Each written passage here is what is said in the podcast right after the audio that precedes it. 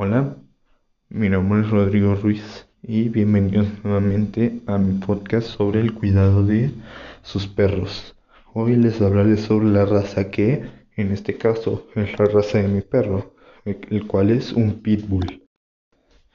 Primero que nada, quiero que sepan que estos tratamientos y alimentación este, son cuando el pitbull es todavía un cachorro, ya que el mío también es un cachorro. Primero es su alimentación. La alimentación de un pitbull cachorro tiene que ser comida seca, ya sean croquetas. El tipo de croquetas que, que recomendaría un veterinario bien sería Proplan o si, es, si les resulta muy caro, Dog Chow también puede funcionar. Dependiendo del peso de su, de su perro, del pitbull, vaya, eh, habrá una etiqueta en alguna parte de la bolsa en la que diga el, como que los gramos de su comida. Y luego esa comida se tendrá que distribuir en tres porciones al día. Y esas serían sus tres comidas diarias.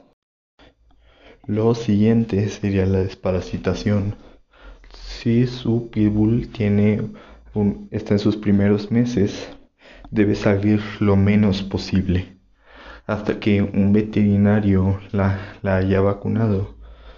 Eh, es cuando ya puede salir, así para, es para evitar parásitos y esas cosas.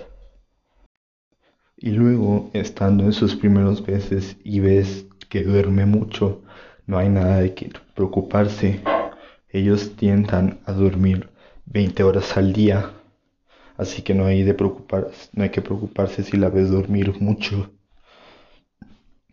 Ah, y se me olvidó decirles que obviamente este mientras más va creciendo, este, esa porción que le dan al día irá aumentando también.